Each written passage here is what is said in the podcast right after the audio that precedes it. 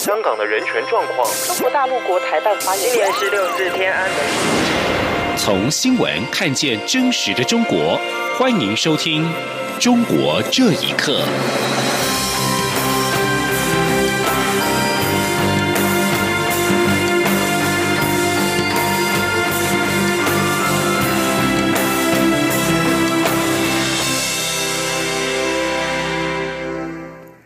听众朋友们，晚安，欢迎收听《中国这一刻》，我是李自立。在共军歼十一、空警五零零以及轰六等型机昨天绕台飞行，引发外界关注之后，国防部今天表示，中共的轰六等型机在今天上午又再次的执行远海长航训练，飞绕台湾期间，借护中共轰六机的兵力，曾短暂逾越海峡中线。经我空中侦巡战机的适切应对跟拦截，并且实施了广播驱离之后，共机随即飞返海峡中线以西的空域。国防部强调，国军在中共远海长航训练的活动全程都能够坚贞掌握跟应处，护卫国土的安全，欲请国人安心。对此，蔡英文总统今天受访时也表示，全球都在为武汉肺炎疫情而紧张。中国现在最重要的就是赶快控制住疫情，此时做这些军事动作没有意义，也没有必要。总统说：“我想中国的疫情也都是全世界关注的，而且他们要忙的事情确实也很多哈，所以我倒是觉得在这个时候，呃，做这一些呃军事的呃动作，确实是呃没有这个意义，也没有这个必要。”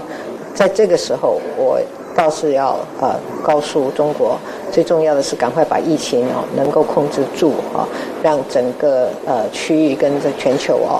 的这个面临疫情的这种呃紧张的状态可以可以缓解下来。武汉肺炎疫情重创观光产业，交通部观光局今天傍晚宣布，配合防疫措施，并横着疫情的发展跟航空减班等因素。会持续暂停旅行业组团前往中国大陆旅游到四月三十号。另外，旅行业组团前往香港、澳门地区旅游也持续暂停到三月三十一号。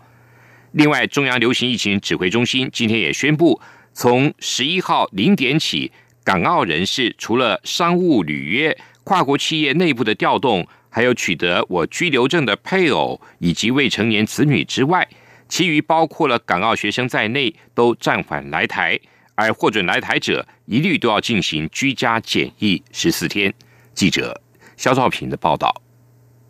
中国新型冠状病毒疫情持续发烧，且多个省市寄出移动管制。而临近香港、澳门的广东，其病例数也突破千件。在防疫为优先考量下，中央流行疫情指挥中心十号宣布扩大暂缓来台对象，将港澳人士也列入范围。指挥中心指挥官、卫生福利部部长陈时中说：“二月十一日零时起。”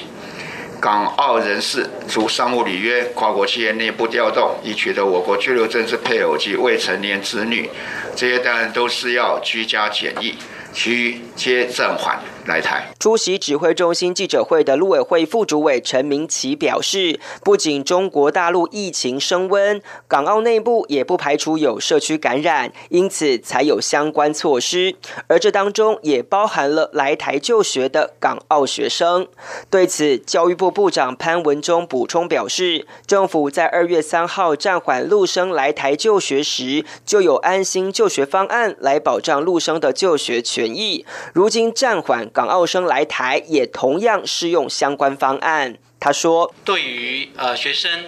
呃来做注册、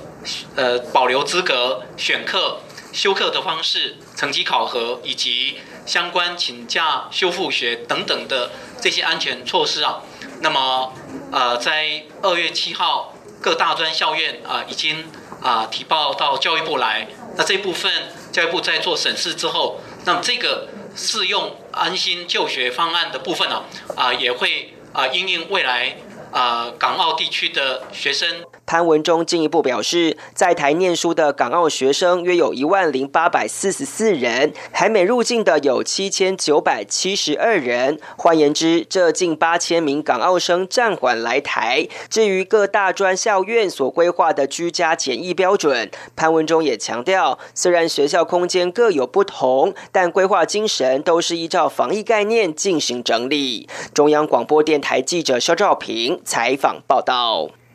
因为新型冠状病毒，也就是俗称的武汉肺炎疫情的影响，而无药可用的台湾血友病病童，我政府在春节期间接到了求助电话之后，便积极的展开协处联系作业。经过十多天的努力，终于将针剂药品顺利的送到湖北省荆门市，并交给病患的母亲。海基会副秘书长蔡孟君今天受访时表示，这项跨越海峡。过程超过了千里的任务，充分的展现了国人之间相互扶持、相互帮助、无私助人的精神。记者王兆坤的报道。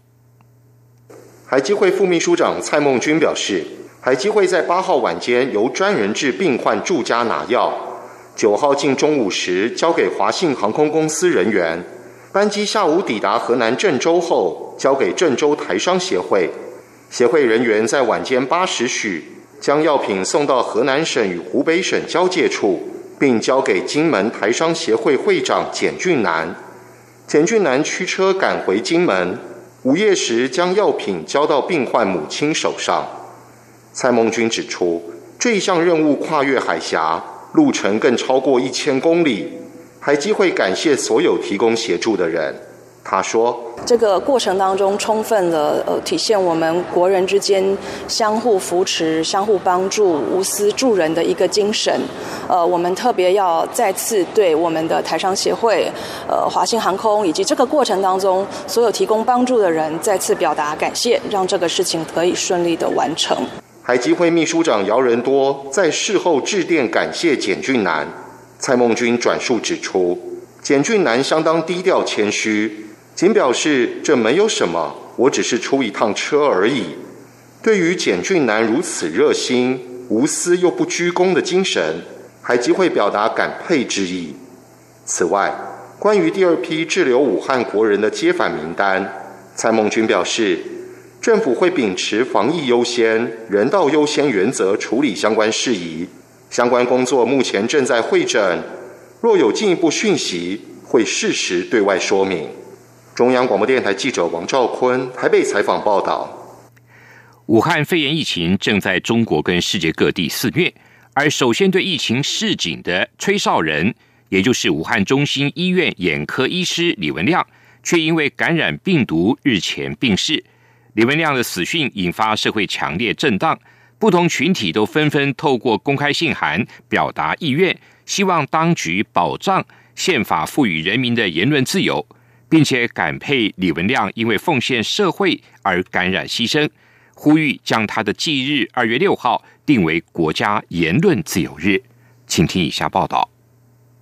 中国医师李文亮跟另外七名医师，因为最早发现类似 SARS 疾病正在中国蔓延，立即在网络上发文警告，却被武汉公安局依散布不实讯息约谈，被迫签下训诫书，继续投身医疗工作。李文亮六号因为感染病毒，在六日深夜病逝。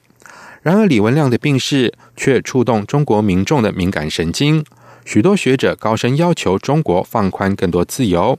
北大教授张千帆、清华教授许章润等人八号联署向全国人民代表大会。发出言论自由从今天开始的公开信后，又有中山大学退休教授艾小明等人向全国人大以及全中国民众发出公开信，唯有改变才是对李文亮医生最好的纪念。这两封公开信都强调要保障宪法规定的言论自由。张千帆并且在微信发文倡议，将二月六号，也就是李文亮的忌日，定为中国言论自由日。张千帆指出。中国民众不能让李文亮医生白白牺牲，他的遭遇不应该让大家恐惧，而是应当更勇敢发声。因为噤若寒蝉的人越多，死亡只会降临的更快。另外，中国人民大学校友鲁难也发起联署言论自由活动，并且发出致全国人大的公开信，主题为“言论自由从今天开始”。鲁难接受美国之音访问时，说明自己的想法。他说：“剥夺权，剥夺了言论自由，导致了现在这个事情发生。所以我们认为，言论自由已经是刻不容缓。”言论自由是宪法的第三十五条赋予中国人民应有的权利，在这个时候，我们大家都应该站出来，主张我们自己的权利。只有中国人有了言论自由，在这个时候，我觉得每一个中国人都应该站出来，行使你天赋你的自由。不仅如此，中国的社群媒体上还出现两封要求言论自由的公开信，其中一封由十位武汉的大学教授联署。联署书中指出，李文亮等人的作为不仅没有损害国家社会集体利益跟其他公民自由与权利，而且有力的维护了国家社会集体利益跟他人的自由权利。他们要求当局为李文亮平反。在中国发出公开信要求政治改革相当罕见，中国的异议人士经常被关进大牢，而批评政府的言论也会被迅速删除。这两封公开信以及对公开信的许多评论，也已经被从微博上删除。以上新闻由央广整理报道。武汉肺炎疫情仍在扩大中，中国权威病毒专家钟南山的研究团队今年发布了新型冠状病毒最新的研究报告，指出病毒的潜伏期最长可以达到二十四天，不排除有超级传播者的存在。而且，肺部电脑断层，也就是 CT 检测的准确率超过了七成五。请听以下报道。这篇论文目前刊登在医药类论文预印本平台上，尚未经过同行评审。论文收集是全中国三十一个省份的一千三百三十四例案例，最终有效确诊案例一千零九十九例，是目前研究样本数量最多的新型冠状病毒论文。根据中国大陆科技网站量子位报道，研究指出，新型冠状病毒的潜伏期平均是三天。从确诊病例样本观察，潜伏期最短不到一天，也有个案最长达到二十四天。研究报告显示，潜伏期比之前所发现的更短。研究发现，发烧不是检测的唯一标准，只有百分之四十三点八的患者会在早期出现发烧症状，而在住院后出现发烧症状的占百分之八十七点九。因此，检测是否遭病毒感染，不能过分侧重是否发烧。不过，根据这份研究报告指出，电脑断层准确率为百分之七十六点四，在八百四十位取样病人中，入院时接受胸部电脑断层检查，其中百分之七十六点四显示为肺炎。报告也指出，在九百二十六例重症患者中，有两百二十一例，也就是百分之二十三点八七，并未在放射性 X 光检测时出现异常。最后，透过症状和反转录聚合酶链所反应的检测做确诊结果。所以在最初诊断方面需要多管齐下。另外，研究也认为粪口具有传播可能性，透过胃肠道分泌物的传播可能造成病毒的快速传播，也不排除超级传播者的存在。在这份新型冠状病毒肺炎的最新报告中，也显示确诊病患的平均年龄是四十七岁，女性占百分之四十一点九。另外，医护人员样本占百分之二点零九，有野生动物接触史占百分之一点一八。近期到过武汉的为百分之三十一点三，有接触过武汉的病人为百分之七十一点八。武汉市本地居民有四百八十三例，占样本数百分之四十三点九五。武汉以外地区的百分之二十六的患者最近没有去过武汉或是跟武汉人接触。在武汉肺炎疫情仍在扩大延烧之际，研究报告的出炉，期盼对人线紧绷的防疫作战能够提供解决的曙光。央广新闻整理报道。法新社报道，在中国当局为延缓新型冠状病毒扩散而延长农历新年假期之后，数百万人在今天返回工作岗位。为了试图控制病毒，当局采取了史无前例的措施，包括春节假期延长，以及民众被告知尽量留在家里。这些措施都已经导致中国大陆的商业、店家、工厂跟观光景点的关闭。但今天的部分迹象显示，中国正要开始重返正常生活。然而，由于仍在封城的湖北省切断了跟外界的旅游，因此省内的数千万人将无法回到工作岗位。许多企业。都提供员工在家工作的选项，然而旅游业也仍然深陷谷底。武汉肺炎疫情仍在延烧，中国企业今天复工遇到不少的困难，但是在官方的要求之下，被视为指标的快递业今天则是全面复工。然而，除了疫区湖北省的快递业务，恐怕仍然